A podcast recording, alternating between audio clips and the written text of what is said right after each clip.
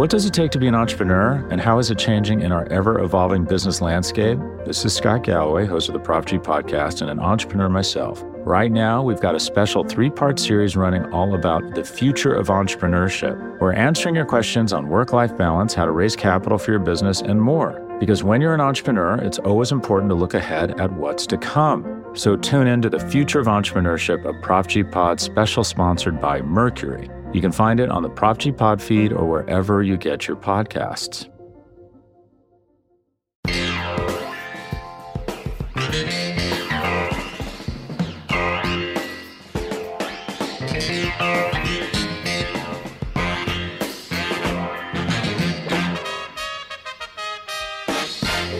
What is good, everybody? Welcome to episode 20 of the Off Day Debrief, part of the SB Nation NFL show. I am Rob Stats Guerrera of Niners Nation, and with me, as always, on this Tuesday is Brandon Lee Gowton of Bleeding Green Nation. How are you, sir? Stats, here I am with you once again. Always a good time. Uh, I want to start the show off by giving a shout out to someone in the Apple Podcast reviews because I haven't done that in a while. Uh, this is from Jake in Memphis says loves NFL kickoff. He enjoys listening to the daily briefs.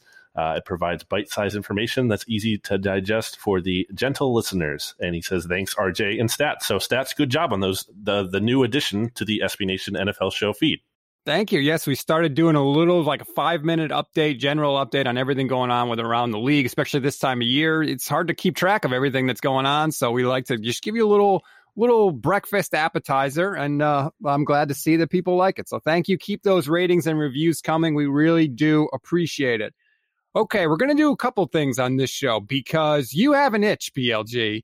You need to talk about the divisional playoff games because, as you just told me before we press record, you have not been able to do that because you have been living in the coaching world. So, we're going to talk about the divisional round games. We're going to power rank the head coaching hires that have been made so far. And then we'll take a break. And when we come back, we'll talk about the two jobs that have yet to be filled. That, of course, the Philadelphia Eagles, your beloved Philadelphia Eagles, and the just dumpster fire that is the Houston Texans. So, how do we want to work this? We'll go through the games. Do you want me to just run off my takes and you react to them? Yeah, what what is like the the burning take that you feel like they didn't get to on Monday, football Monday, that you have to get out there? Well, if we're going game by game, so we're going to start with the, the Rams Packers game. It's that Sean McVay, still a coward, still too conservative. You and I slacking each other as we do during the game, being like, he is, he's, he's just being too conservative once again. Um, was it the difference in the end in terms of the final score? No. But in terms of Sean McVay, I feel like ever winning something stats. Like, how do you feel like he's going to maximize this team when he's just leaving points on the board? And I think part of it is a lack of confidence in his quarterback. But I thought that was one of the stories of the weekend is that the the people that played aggressive and played to win were basically rewarded for it, especially Andy Reid late, which was one of the things I wanted to get to. But yeah, the, this cowardice has got to stop. You're a thousand percent right. McVay, I mean, you've got these great offensive minds that seem to be holding themselves back. Uh, Rodgers, untouchable. Uh, remember, there was a time earlier in the season stats where you said the Packers weren't even the second best team in the NFC. So wanted to bring that up, rub it in your face. How do you yeah, feel? I stand by. I, I still think if the Niners are healthy, they're a better team than the Packers. Now they weren't, Oh and Green gosh. Bay has played well this year. But no credit to Green Bay. Oh, look, all Matt LaFleur does is go thirteen and three and get to the NFC Championship game. And speaking of LaFleur, uh, I know RJ Ochoa is very concerned about this stats. Uh, your co-host on the Look Ahead, uh, Matt LaFleur in two seasons with the Packers, two NFC Championship games. That is just half the amount that Mike McCarthy had with the Packers in 13 seasons with Aaron Rodgers as the Packers head coach. So, hmm, did Mike McCarthy kind of waste Aaron Rodgers' career? Yes. Yeah, like who? Let's see who was more important in that relationship. Hmm, let me think. You know how hard it is to be bad with a quarterback as good as Aaron Rodgers, and somehow Mike McCarthy managed to do it. So, congrats, Dallas fans. last quick take on the Packers Rams game is that Za'Darius Smith, I feel like he's underrated in terms of, you know, like we all know he's a good player, but like everyone, all the, the talk is about Rodgers, Rodgers, Rodgers, as it reasonably should be. But I mean, this is a guy, including the playoffs, who has 29 sacks in 35 games, and he hasn't missed a game since the Packers have signed him. Like that's been like we remember when the Packers didn't sign anyone ever. I mean, that's been an awesome free agent signing. Yeah, and that's something that we maybe overlook with LaFleur coming in and, you know, updating the offense is they also made defensive additions, like you mentioned, and they've hit on those. Which, if you're going to spend that big money in the free agent market, you have to get production out of those guys, and they absolutely have. It's been, I mean, basically exactly how the Packers would have drawn it up. Going to Ravens Bills stats, the Saturday night game, uh, Lamar Jackson getting a lot of heat. And I think you talked about on the look ahead last week about like how he kind of really needed this game. You know, he got that playoff win uh, last week, he got the monkey off his back, so to speak. But, uh, you know, not the most kind of encouraging performance after that here against the Bills. Now, I will say, in defense of the Ravens, I think that game was closer than the final score indicated. I mean, it's two missed field goals from like the best kicker ever. Like that's extremely just rare and like bizarre.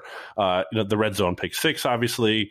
There were a couple third and fourth down drops in that game where I thought the passes were great and the players just didn't make, you know, plays on the ball. There was the 23 yard punt to give Buffalo the ball at Baltimore's 38 yard line. There, there were a lot of things in that game that went bad that weren't just Lamar Jackson's fault. I agree. And the Justin Tucker thing is incredible. Like the last thing I expected was that Justin Tucker was going to miss two field goals and two pretty short field goals in the game, but the win was a little crazy.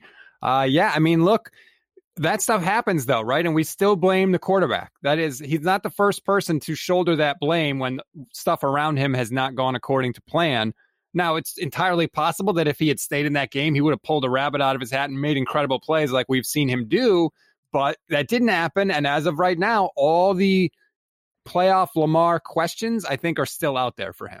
And I know you ripped me on the look ahead last week about the uh, the Bills thing, or I guess not just me, but like Hist and, and RJ yeah, for rooting for the you. Bills. That's well, right. Here's what I'll say though. I'm not saying like I'm a Bills fan all of a sudden. I never said that. I said I think the Bills are going to win the Super Bowl. That was my take. Like I think this is going to happen. Now, I do think they are the most rootable team. That doesn't mean I'm like a Bills fan. Like RJ, I don't think he said the Bills were going to win the Super Bowl to begin with. He said like he was a Bills fan now. There's, I just want to say there's a difference between those things. And I've been saying the Bills are going to win a Super Bowl here at Stats because they just look like that team of destiny to me. Like the vibes are there.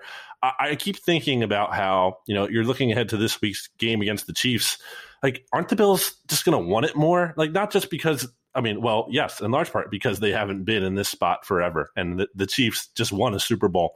I just think there's something to this team. They look like they want to win, like the energy, the vibes, all of that. They have that going for them.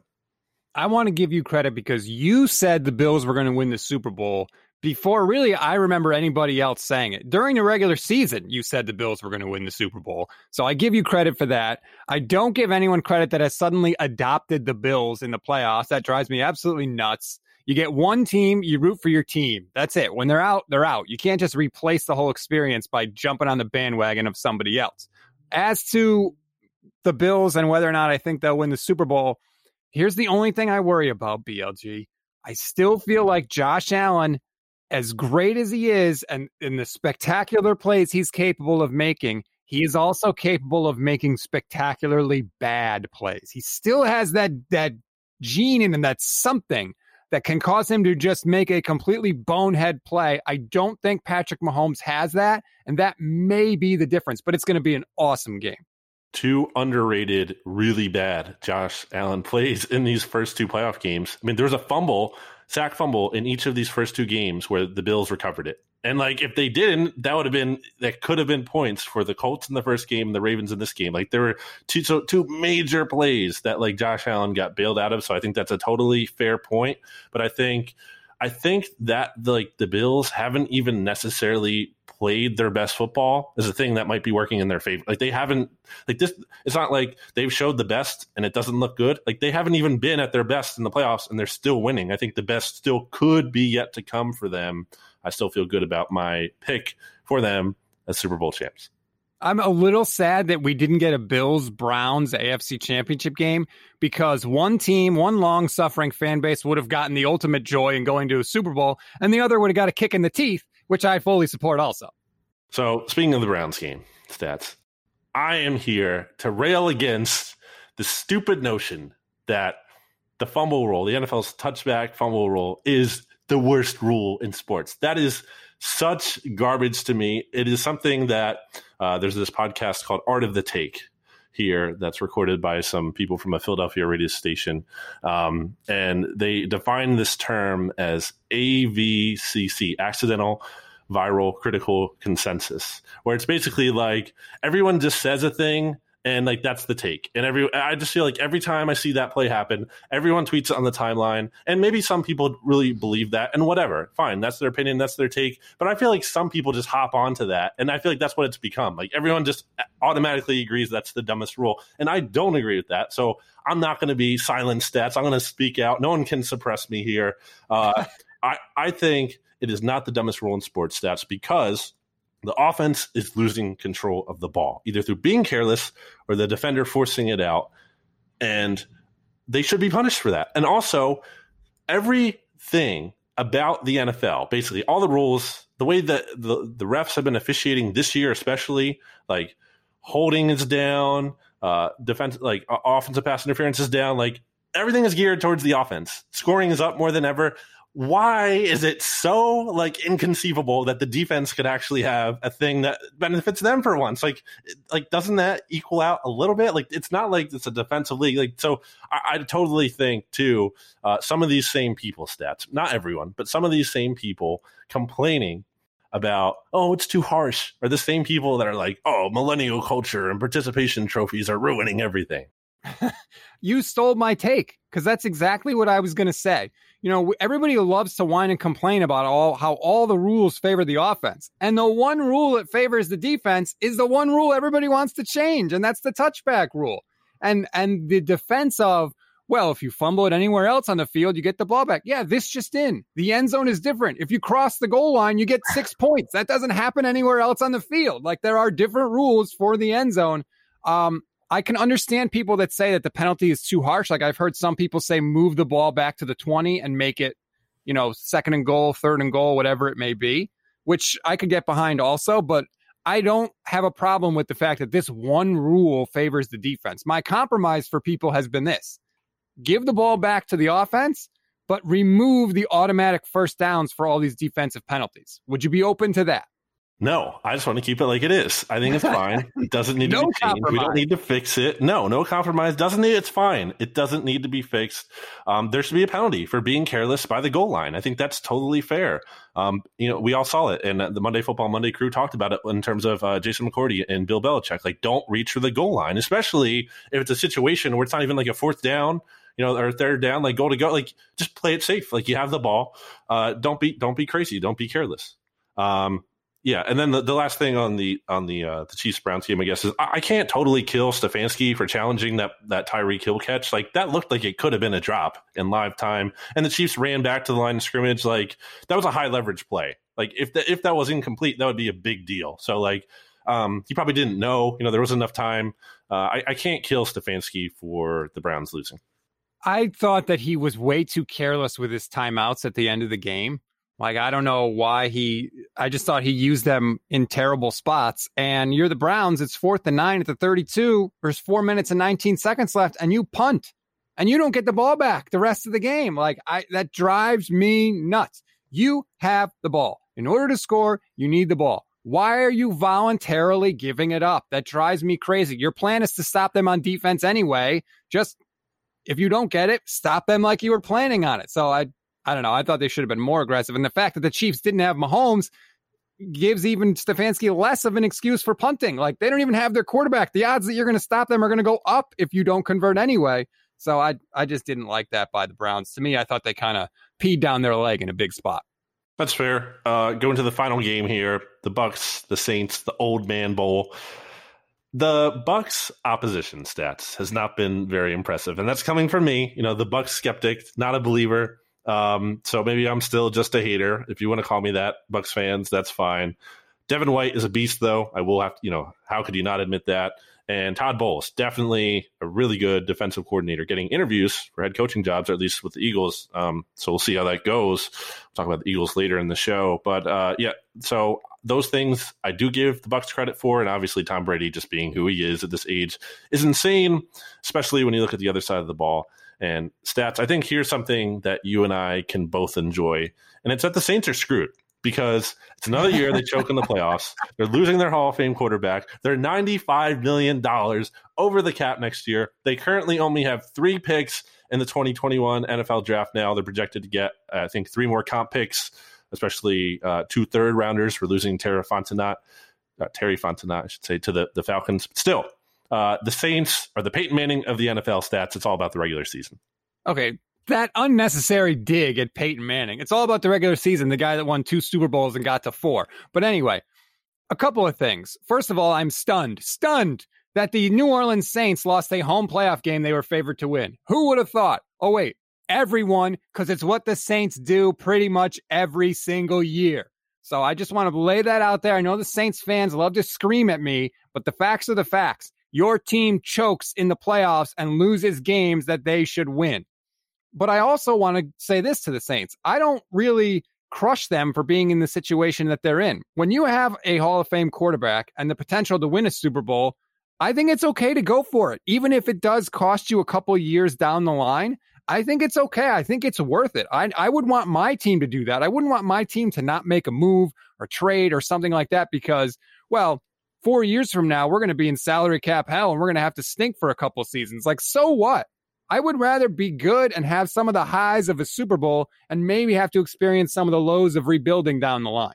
Oh, and the Saints have the next Steve Young on their roster, so they'll be okay without Drew Brees. Yeah, they'll be totally fine. I'm sure if Taysom Hill was healthy for this game, they totally would have won. I, I do want to credit uh, master troll Sean Payton for having Jameis Winston come in and throw a touchdown pass against the Buccaneers. That is a fantastic job by Sean Payton with the play that the Bears just used against him successfully with Mr. Trubisky the week before, nonetheless. Sorry, Saints fans. I'm not. I'm not sorry. Uh, you're getting what you deserve. You uh, you deserve this. I mean, look, they said the Saints have been such losers. Stats they really have been. Um, I'm not a guy. I feel like to come at a team's fan base for just no reason. The Saints have been especially like aggro to the Eagles in the past. Sean Payton had the Saints team buses do laps around the stadium after the Saints beat the Eagles in the playoffs in 2013. Uh, there was a point in the 2000, right after the Super Bowl, actually that season. I think Alvin Kamara said, "quote that the Saints would have beaten the S out of the Eagles if they hadn't lost." To the Vikings, which is like the most loser thing you can ever say. You did lose to the Vikings, uh, and then uh, beyond that, I think the the Saints made fun of the Eagles for doing a ski mask thing. They called them fraudulence. So basically, I just want to say, you know, here that like the Saints are getting their comeuppance. Anytime you want to bash the Saints, you know I'm all for it. Anyone that's listened to this show knows I have no love lost for the New Orleans Saints. Okay, so that's our quick takes on the divisional round. Now we want to get into sort of the meat of the episode, and that is our power rankings. We have power ranked the head coaching hires so far. Um, before we jump into that, though, I want to lay out three ways that I think that you can make a good head coaching hire because this is sort of how I evaluated the moves that were made, and I want to see if you agree with them. The first thing that you can do to make a good head coaching hire is to fix your biggest problem. And uh, the the classic example I give is Jon Gruden getting hired by the Buccaneers. The Buccaneers had an awesome defense in 2002. They were incredible, one of the best we've ever seen. They needed somebody to to bring the offense together and do just enough to get them over the hump to win a Super Bowl. Enter Jon Gruden with Brad Johnson, and the Bucs did that. So if you can fix your biggest problem with a head coaching hire, I think that's one way to get that decision right. Okay, what's number 2? Number 2, accentuate your biggest strength. If you lean into what you do well, I think that's okay. I think it works best with an offensive head coach and a great quarterback like the Chiefs. They have Patrick Mahomes. They have Andy Reid. He's one of the best, most creative play callers. But it also works defensively, I think, with the Seattle Seahawks and Pete Carroll. If you lean into your biggest strength, I can't crush you for that. I think uh, the ideal of a coach is like not having his system and forcing it on a new team, but being adaptable, right? I think that's something we talk about with the best head coaches. Bill Belichick, for example, like that's that's his calling card. 100%. And actually, I'm going to get to Belichick because that's my last way to make a good head coaching hire is to complement your biggest strength. And this to me is the holy grail of head coaching hires. Think Bill Belichick, defensive genius, with Tom Brady, greatest quarterback of all time. If you can get a complement of those two things, that is the ideal situation. So those are my three categories accentuate your biggest strength, solve your biggest problem, and complement your biggest strength. So the, that's sort of how I looked at these head coaching hires and how I evaluated them. Okay. So actually, I did all seven, even though the Eagles and Texans haven't hired yet. But spoiler alert, I'm keeping them under the top five. So it kind of works out here anyway, because uh, the teams that have hired, I think, are the top five teams. Um, so you want me to run through the whole thing? Yeah, just give me a quick, and then we'll compare it to mine. I'm going to go bottom up, leave a little yeah. suspense here. I'm going to say five, the Jags, Urban Meyer. Four, Lions, Dan Campbell. Three, Chargers, Brandon Staley. Two, Falcons, Arthur Smith. And that leaves the Jets, number one, Robert Saleh. That is almost exactly what I have. The only change I have is I put Dan Campbell last and Urban Meyer four. But other than that, you're right on. So let's let's get to that first. You have Meyer at five. Why didn't you put him last and, and what don't you like about it? I just think there's so much disaster potential here. Like, have we have we not seen what, what has happened with Urban Meyer, like off the field things? Uh, not to mention his health, which he's had to retire twice for. Uh, I, I know he's been successful everywhere he's gone, so maybe there's something to that. But again, I mentioned it before here on the show stats. Like I've been burned personally by the Chip Kelly thing, and I'm not saying that Urban Meyer and Chip Kelly are necessarily the same person, but I just I'm very skeptical of the college coach, especially one with all these red flags here. I think I can see somewhat uh, of, of, reasons, you know, why the Jags made this hire in terms of marketability and whatnot. But I just, I really like their situation, as you know, as you know, as I, I, talked about at the end of the regular season, like in terms of the cap space and the draft picks and everything. And I just wonder if they could have been better served hiring, hiring maybe like a Marvin Lewis and finding that stability instead of someone who could be so potentially volatile as Urban Meyer.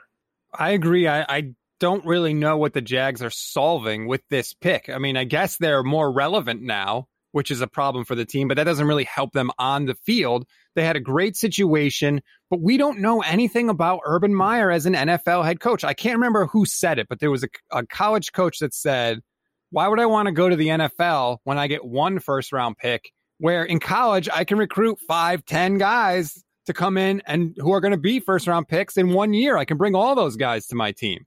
And I think that's a strength of Urban Meyer was recruiting and bringing in talented guys. Well, he can't do that now. So if you sort of take his greatest strength out of play, what are you left with there? And by the way, the next great Urban Meyer quarterback in the NFL will be the first great Urban Meyer quarterback in the NFL because he's never really friggin' had one. So I don't really know what the Jags saw in Urban Meyer that made them make this move. And they he was kind of their main target from the jump.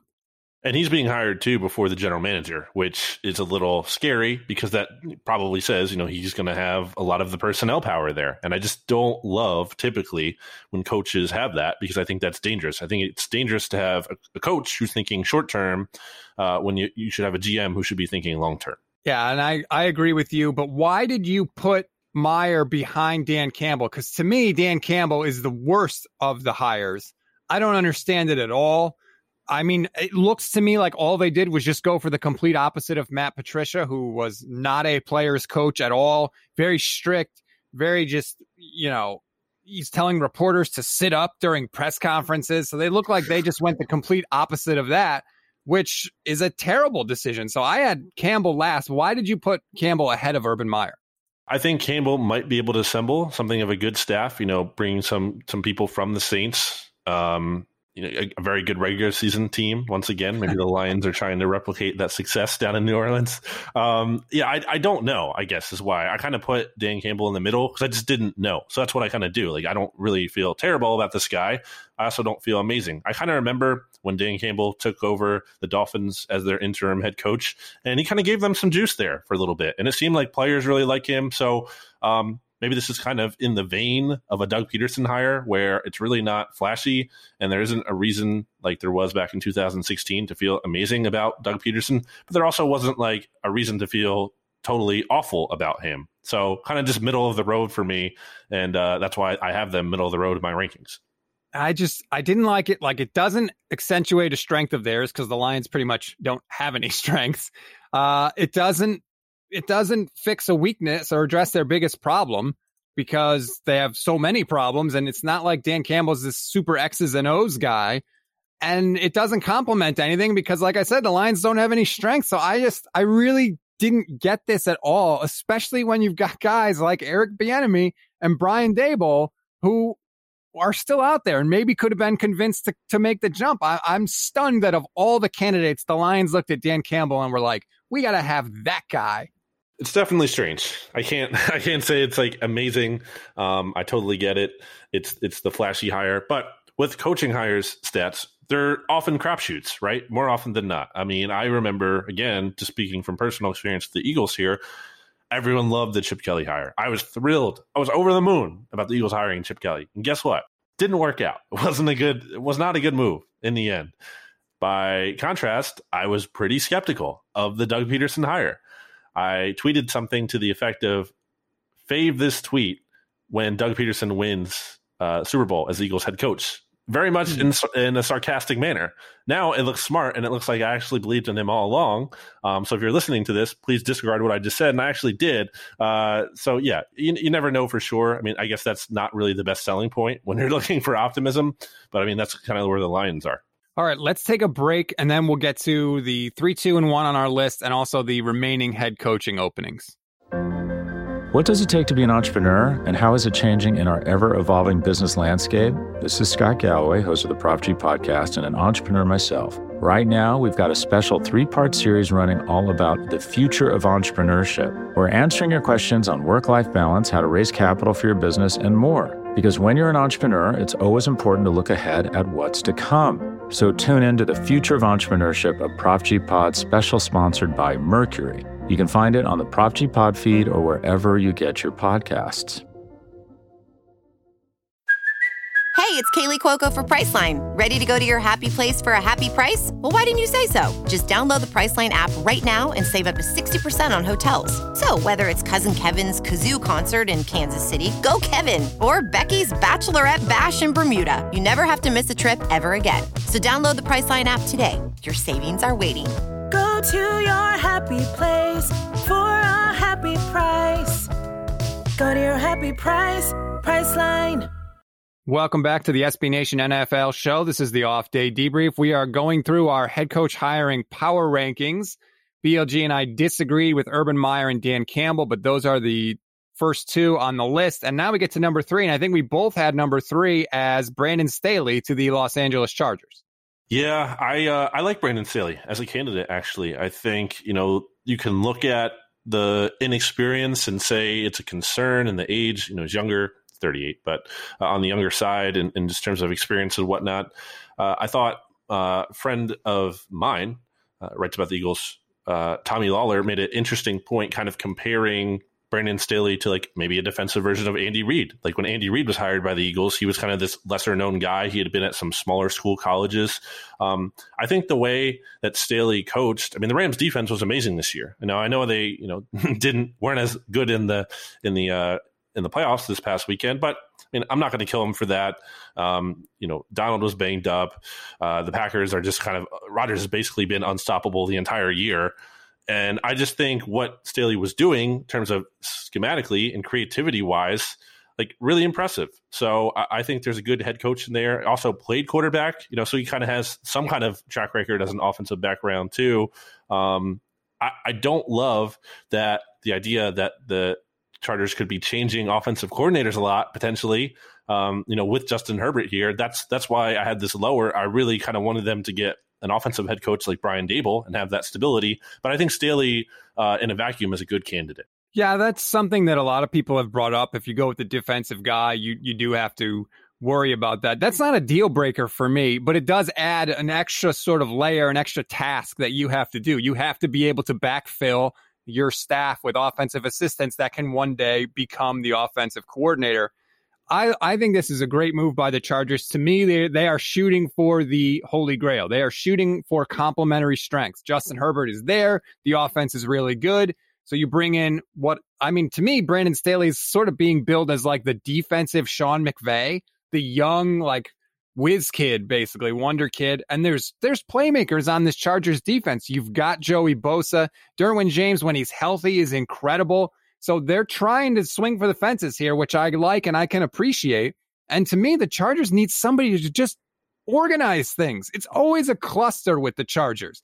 There's always like two minutes left. You got no timeouts. You're down by four, and they got to go down the field, you know, and sort of like a fire drill and try to get a touchdown. Like you just need some stability, some organization there, and hopefully that's what Brandon Staley can bring. I, I like the move a lot by the Chargers.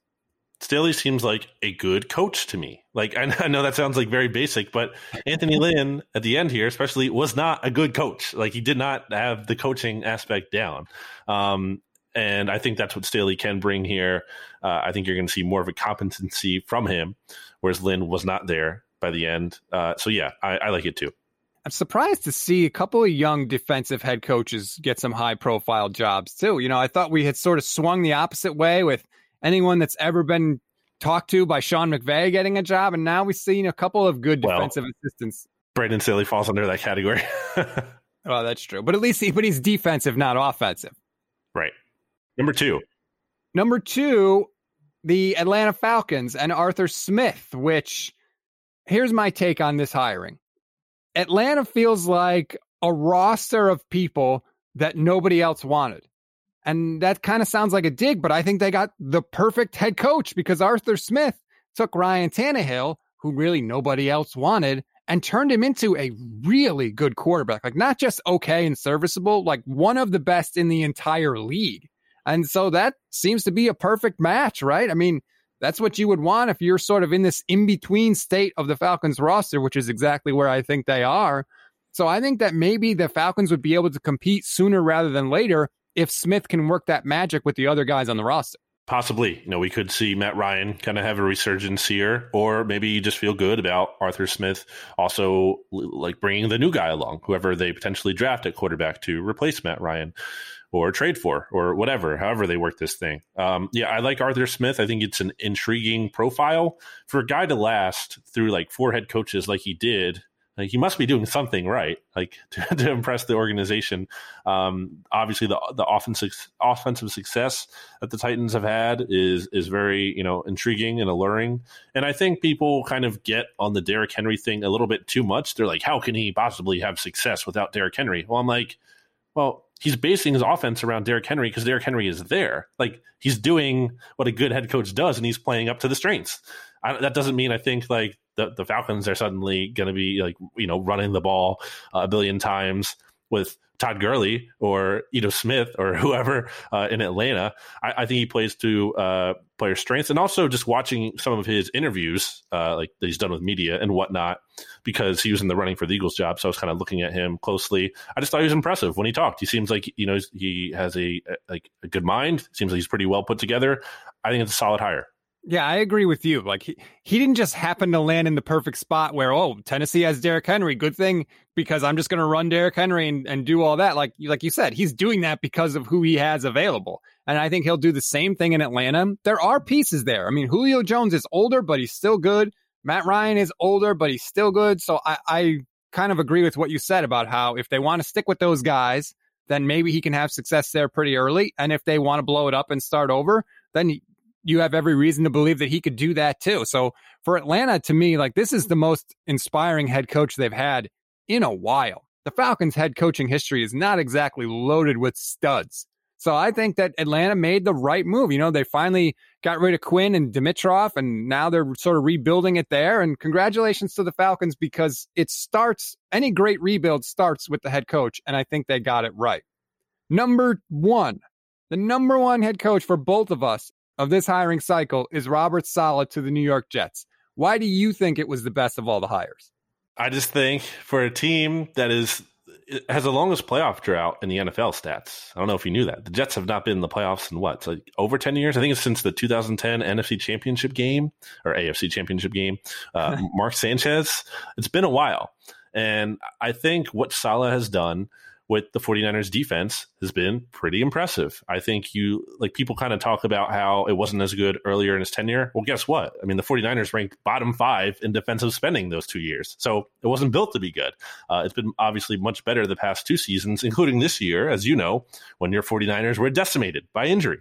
Uh, I think his energy and enthusiasm is good. I, I love the hiring process that the Jets went through, like they didn't really have strong connections to Robert Saleh. This isn't just like hiring someone you know. Like this was they brought him in, They interviewed him and they're like, wow, this guy is really impressive. We're going to hire him because he's the best candidate. I think there's reason to have hope as a Jets fan. I think this guy's going to bring some energy, much needed energy and enthusiasm to that team, breathe some life into that locker room. Uh, I think Joe Douglas, you know, has a lot of ammo here with all those picks the Jets have. Maybe they can trade for Deshaun Watson. Maybe they find their quarterback in the draft. There's a lot of possibilities, potential. They have cap space.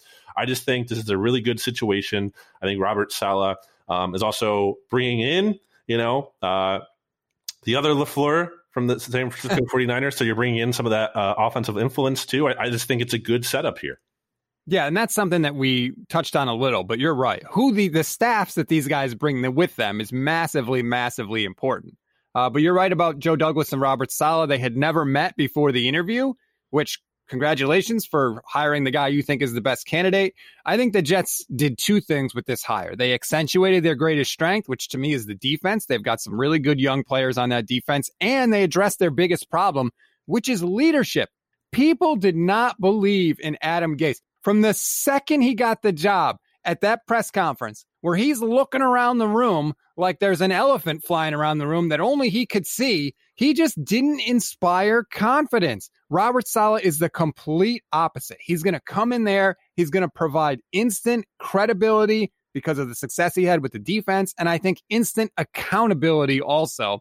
I think the Jets hit an absolute home run with this hire. And you're right, BLG. They are in a fantastic position. I was talking to Brandon Tierney of CBS Sports Network last week. I think the Jets control the entire draft. If they want to stick with Sam Darnold, they could ransom that pick and get a ton back if they want to go that route. Or they can stick with Sam Darnold and draft another tackle to go with him or, or a weapon to complement him. Or if they want to get rid of Darnold, they can take a quarterback. Like they can do anything they want to do. They are in a perfect spot things to me are better for the New York Jets right now than they have been since Rex Ryan was there. I'm going to say right here and now, stats, that the New York Jets are going to make it back to the playoffs before the New York Giants will. Ooh, I like that, and and that's a question I wanted to ask you because historically, for I think for the past at least five years, at least one new head coach has made the playoffs in his first year. If you had to pick one of these guys to make the playoffs, are you going Saleh? Are you going Staley? What what do you like? Hmm, it could be tough because the I like the Bills, I like the Dolphins. Maybe the Patriots rebound. Um, maybe it's not quite next year for the Jets. They might be still a year away. Um, looking at this thing, I'm going to go Chargers because uh, I believe in Herbert, and I think Staley could get this thing. The defense, you said their pieces there. Uh, I know the Chiefs are at top of the division there, but I think you know with uh, the wild card being extended, I, I think the Chargers can make it. I would agree with you, but if I had to make a pick that was different from you, I think I might go Arthur Smith with the Falcons. Okay. Tom Brady is going to be 44 next year if he even decides to come back. So we don't know how he's going to perform. You were talking about the Saints dropping off of a cliff, and the Panthers, I think, will be better in Matt Rhule year two, but I certainly don't think that they're a prohibitive divisional favorite. If the Falcons stick with Matt Ryan and Julio Jones and the guys they have there, I could easily see them winning the division next year. So if I had to make a pick that was different from you, I think I would go Arthur Smith in Atlanta. Okay. Yeah, I could see that. Uh, especially again, I'll just reiterate once again, Saints fans, the decline starts now. I thought I was the Saints hater on this network. Apparently, I didn't know you were right there with me. Welcome. Embrace the hate. Come to the dark side. I'm throwing them in to the pit of misery. That's the, the Saints, their fans, everything. They're in the pit. Pit of misery. Well, speaking of pit of misery, BLG, as we transition to the two open jobs, I could make the case that your Philadelphia Eagles belong in the pit of misery because they seemingly have just snowballed bad decision after bad decision. They still need a head coach. It's looking like Josh McDaniels as we record this early on Tuesday morning. Tell me the latest there and if you like that move. Yeah, we actually have some breaking news here. That's on the the oddcast. Uh, the Eagles are interviewing uh, Colts offensive coordinator Nick Sirianni today. So apparently, not a done deal mm. quite with Josh McDaniels yet. But to get to your question, because it seems like a lot of things are pointing in the favor of the Eagles hiring Josh McDaniels. The one word I would use to describe that situation stats or my feelings on that would be skeptical. And how could you not be, given everything that's gone on with Josh McDaniels? I mean, Denver was a disaster. He was what, 11 and 19, uh, fired before even finishing out two seasons. There's a cheating scandal, which I'm sure he learned from the Patriots. There was him immediately alienating his starting quarterback to the point where Jay Cutler wanted to be traded. There was him trading up for Tim Tebow and wanting Matt Cassel, not exactly identifying the best quarterbacks there. I mean, there was just a whole bunch of issues. And now you could say, okay, there's been a lot of time that's passed. Okay, but it was only a couple of years ago when he backed out of the Colts job. When he basically accepted it, there was there was a press conference ready, and it was so embarrassing that Josh McDaniels' agent Bob LaMonte, who represents like a lot of like successful clients, like Andy Reid among them, so like a very well respected coaching agent, dropped him because he was embarrassed. Like this is there are a lot of issues here. Now, I will say that you know you look at his offensive success, you can kind of try to say, okay, maybe there's something here. Uh, Howie Roseman, the Eagles general manager, is was college roommates with Jedd Fisch, who was the Patriots quarterback coach this past season. So Howie Roseman has a window into Josh McDaniels, and maybe that's why you know that interview was instigated because uh, Jedd Fisch was like, "Hey, take a look at Josh. Like he's he's changed now. He's he's worth a, at least talking to." Um, so but man, I think the the cons outweighs the outweigh the pros here. This this has disaster potential. If you're on the Josh McDaniels train, I think what you say is, look, he was really young when he went to Denver and he, you know, he made some mistakes clearly and he's older now, he's more mature, he's changed. But if you look at Josh McDaniels' coaching history, he only knows really one way, and that's the Patriot way. And that I think was his biggest problem is he tried to go and be like Bill Belichick. And you cannot be Bill Belichick unless you have Super Bowls on the wall because Belichick is a jerk. Like there's just no other way around it. And you can't treat your players like that unless you've got a fistful of rings that you can slam on the table and tell people to shut up. And Josh McDaniels didn't really have that as a head coach and it failed in Denver spectacularly. So when you say he's changed, changed into what? Because the only way he knows in the NFL is the Patriot way. So I don't think you can hire him and bank on some, you know, massive change in who he is. He's the same guy he always was. And you have to know that going in. Now, if you're okay with that, all right. But I think to, to hire him and say he's a different guy now would be a huge mistake. Yeah, I'd be pretty skeptical of that. And it's really bizarre stats because the Eagles lost Frank Reich to the Colts because Josh McDaniels backed out of that job. So how insane would it be that then they would hire Josh McDaniels to be their head? Like it's so crazy. Um, I also think it speaks to the undesirability of the Eagles' job. I mean, who else is out here interviewing Josh McDaniels? No one, as far as we know. The Texans, who you would think would hire him or at least be interested in him, given that you know Nick Caserio's from there, um, Jack Easterby, you know, from the Patriots. Like, there's a connection there they're not exactly a hot spot for a head coach. You would think like maybe they're interested. Maybe Josh McDaniels isn't interested in them, to be fair. But um, yeah, so I, I just man, I, am not going to say there's a zero percent chance it would work out just because of uh, coaching hires being crapshoots and that McDaniels, you know, for as much as uh, it's easy to hate on him, which it is. I mean, if you want to look at how the Patriots were ranking and scoring since he returned to the uh, to the Patriots as their offensive coordinator. It's it's starting in 2012, first in scoring, third in scoring, fourth in scoring, third in scoring, third in scoring, second in scoring, seventh in scoring, third in scoring. Uh, before last year, obviously, where they, when they weren't as good. Now, again, Tom Brady's there, so it's hard to parse exactly, um, but. I think you could do worse in theory. And uh, stats, I'm almost okay with it being volatile, in part because I don't think it matters who the high, the Eagles hire uh, a head coach. Very cynical of me, but I just think they're in a situation where coach wasn't the biggest problem anyway maybe this helps them see that in the future if he just blows it up and realize like oh wow like there's bigger there's bigger problems here. If he fails too um, and obviously if they pick him to be that guy there's a signal that it's not just the head coach it's also the people picking the head coach. Um, so i kind of looking at as a boomer bust situation maybe he is just the greatest thing and he is what they think he is and he kind of helps them overcome all of the the personnel issues. Um, but yeah i'm i'm not excited about it they seem to have chosen Carson Wentz over Jalen Hurts. So, if that is the case, which it seems like it is, are you confident that Josh McDaniels can fix Carson Wentz? Because whoever they hire, that's going to be job one. I think, and this this is a big thing that came out. I don't know if you saw this stats over the weekend. Um, Jeff McLane from the Inquirer did a great report about how Carson Wentz basically was uncoachable and insubordinate uh, last season, and the relationship with Doug Pederson obviously soured and was really bad. And, and that's something I've been talking about on BGN Radio and BleedingGreenNation.com. I interviewed the author of the scathing Philly Voice report about Carson Wentz all the way back in January 2019 that kind of called out a lot of his character flaws and, and things that have been wrong. And as a follow up to that, earlier, and this is back in week two, this is before Carson Wentz was even struggling this season, was that like Carson Wentz doesn't take to hard coaching well. He, he it's not happening. Like he can't be coached hard.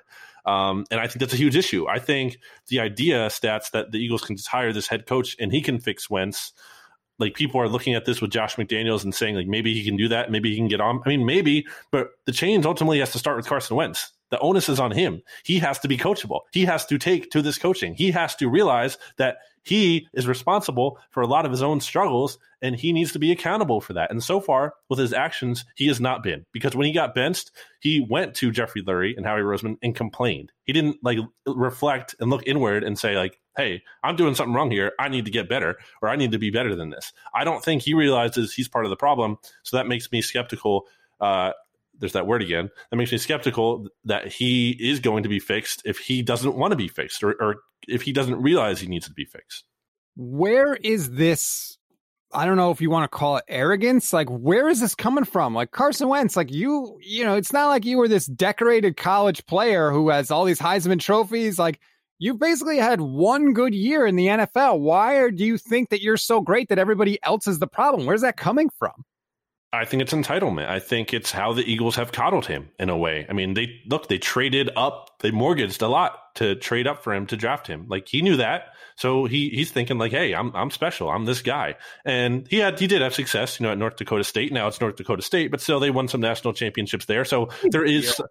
I mean, that's, but I'm just saying in terms of the mindset, like that's his mindset. Like, hey, I'm a national, I, or I'm a FCS champion. Like, it's all part of the mindset. And then it was also, you know, the success 2017, kind of being MVP caliber. It was um, you know, not winning the Super Bowl with the team, but helping the team win a Super Bowl. It's the contract extension, which they can't move on from him, basically making him untouchable and giving him, I believe, at the time of the deal, I think it might have been the most guaranteed money uh, in the NFL. So there's a lot there. The organization has treated to, him and catered to him, uh, just even with personnel decisions and, and, things like that, and him having influence. Uh, the line stats that I used back in September um, or that I heard from the, my interview with Joe Santoliquito was that he has the line to the bat phone. Like Carson Wentz can pick up that thing, and it's a direct line to Jeffrey Lurie, and he gets what he wants. So that's where it comes from. Well, name a situation in NFL history where that has been the case and it has worked out for the team. Anytime the quarterback has the ear of the owner, except for maybe the New England Patriots, maybe, it's been bad. Like that's never a good look. Well, that's the thing. Like, if Carson Wentz wins, then that's fine. He can do that. That's totally within reason. But if you're not winning, if you're losing, then you can't. That's the, that's why Brady can do it or, or has been able to do it because he was winning and he, he should get what he wants if you win. But if you're not winning, you don't deserve that. Well, speaking of not winning, we have one more team left to talk about, and that is the Houston Texans. They have a new GM in Nick Caserio. They're still looking for a head coach. They finally interviewed Eric Bieniemy this week over Zoom because seemingly they're trying to fix things with Deshaun Watson. I don't know if that's going to be fixed. I don't even know who the leading candidate is in Houston, BLG. What, what do you see them doing? And do you think it even matters? Do you think their relationship with Watson is just beyond the point of no return? I mean, it might be you at this point, Stats, because I don't know who they're going to get. Yeah, to fill the job. I mean, hey, look, uh, maybe you and I should both take that job. I think we should make a campaign here. We'll take the Texans job because at the very least, um, we'll just go for it on fourth down every time, right? Like we'll be aggressive, and, may, and maybe it will work out for us, even though everything else is a disaster down there. But um, yeah, I don't. I, they they interviewed Leslie Frazier. You know, they're talking to Eric Bieniemy, so we hear virtually. You know, obviously they can't do it in person yet the Chiefs still in the playoffs. Um, I don't know, but it's a really bad situation when you're alienating your starting quarterback, who is pretty much the only thing you have to feel good about on that team. Uh, yeah, it's a mess. For as undesirable as the Eagles situation should be, like in any other given hiring cycle, like they should be the dead last, pretty like clear cut.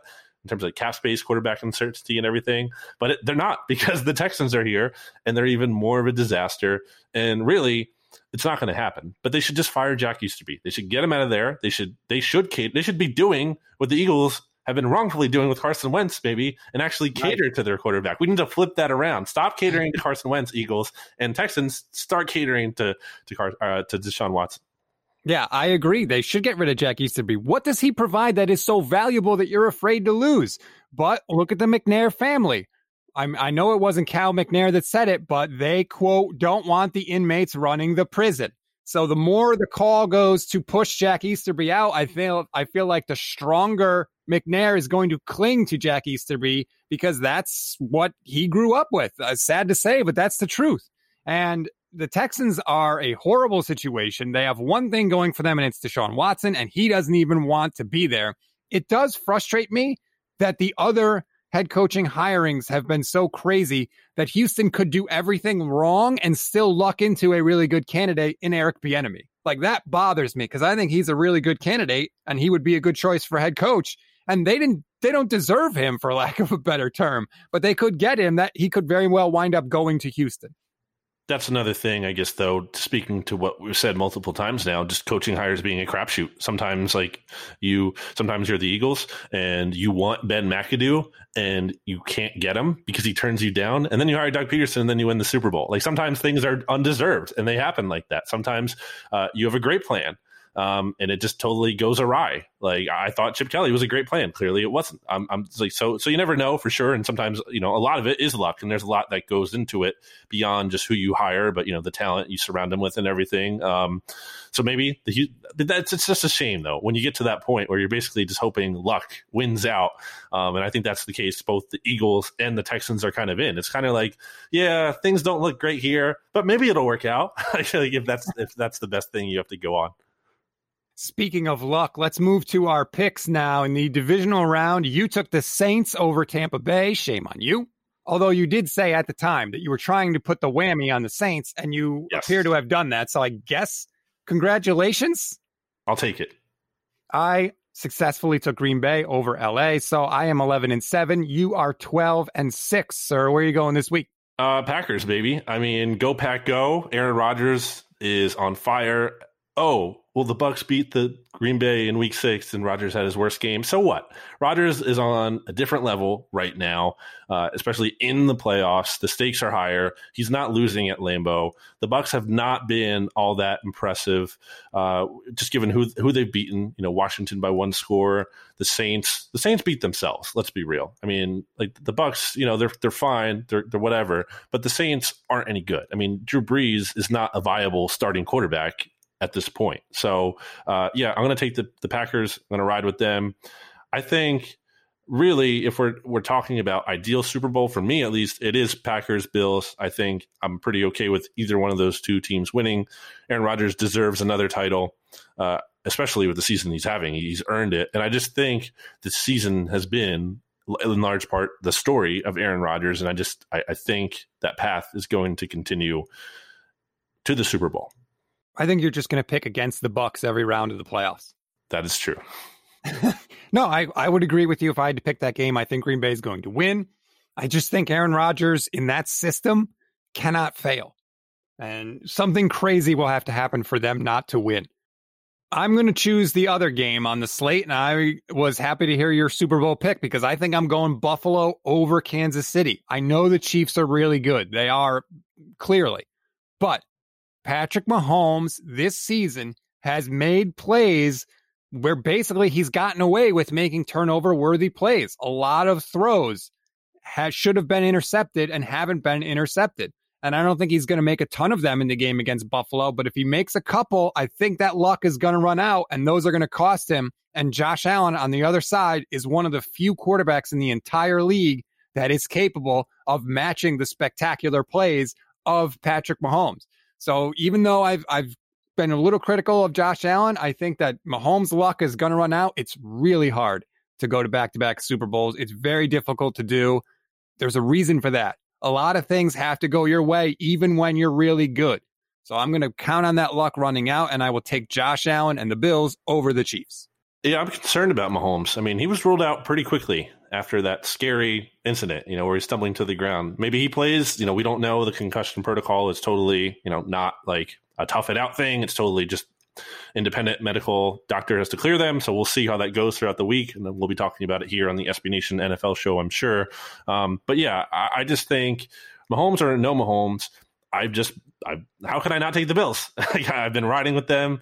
Uh, I think they have a special vibe to them. I said it earlier in the show, but I'll reference it again. Is that I think they're just going to want it more, and I that's very reductive, but there's like there's some level of truth to that. I just think the energy they're going to play with, like they want this more. They haven't been here in forever. It's time to go back to the Super Bowl. It's time to win this thing finally.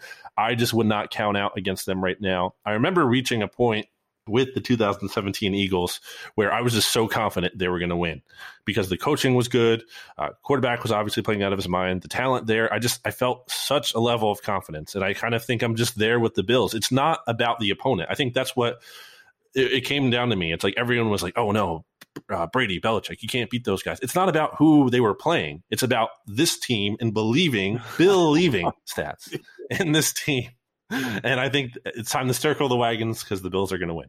So you would rather see a Bills title than a back-to-back Chiefs title? Absolutely. Chiefs. I mean, look, uh, Andy Reid always happy when that guy wins. Good for him. Uh, and Mahomes is awesome, and they deserve it. But it's boring. We, we saw it last year. I don't want to see that again. That's Only boring two teams have hosted three straight NFC Championship games in NFL history. One is the Philadelphia Eagles. The other is the Kansas City Chiefs. What do they have in common? Uh, they were coached by a guy that the Eagles picked Howie Roseman over. Hmm. I knew you were going to find a way to throw a dig in at the Eagles. Yes, both were coached by Andy Reid. So obviously, he's one of the best of all time. Okay, that's going to do it for us. Again, we remind you please rate, review, and subscribe to the SB Nation NFL show, especially five star reviews. Those, of course, are our favorite. If you want to find Brandon Lee Gowton on Twitter, you search for at Brandon Gowton. I am at Stats on Fire. Enjoy the games, everybody, and we will talk to you next week. See you.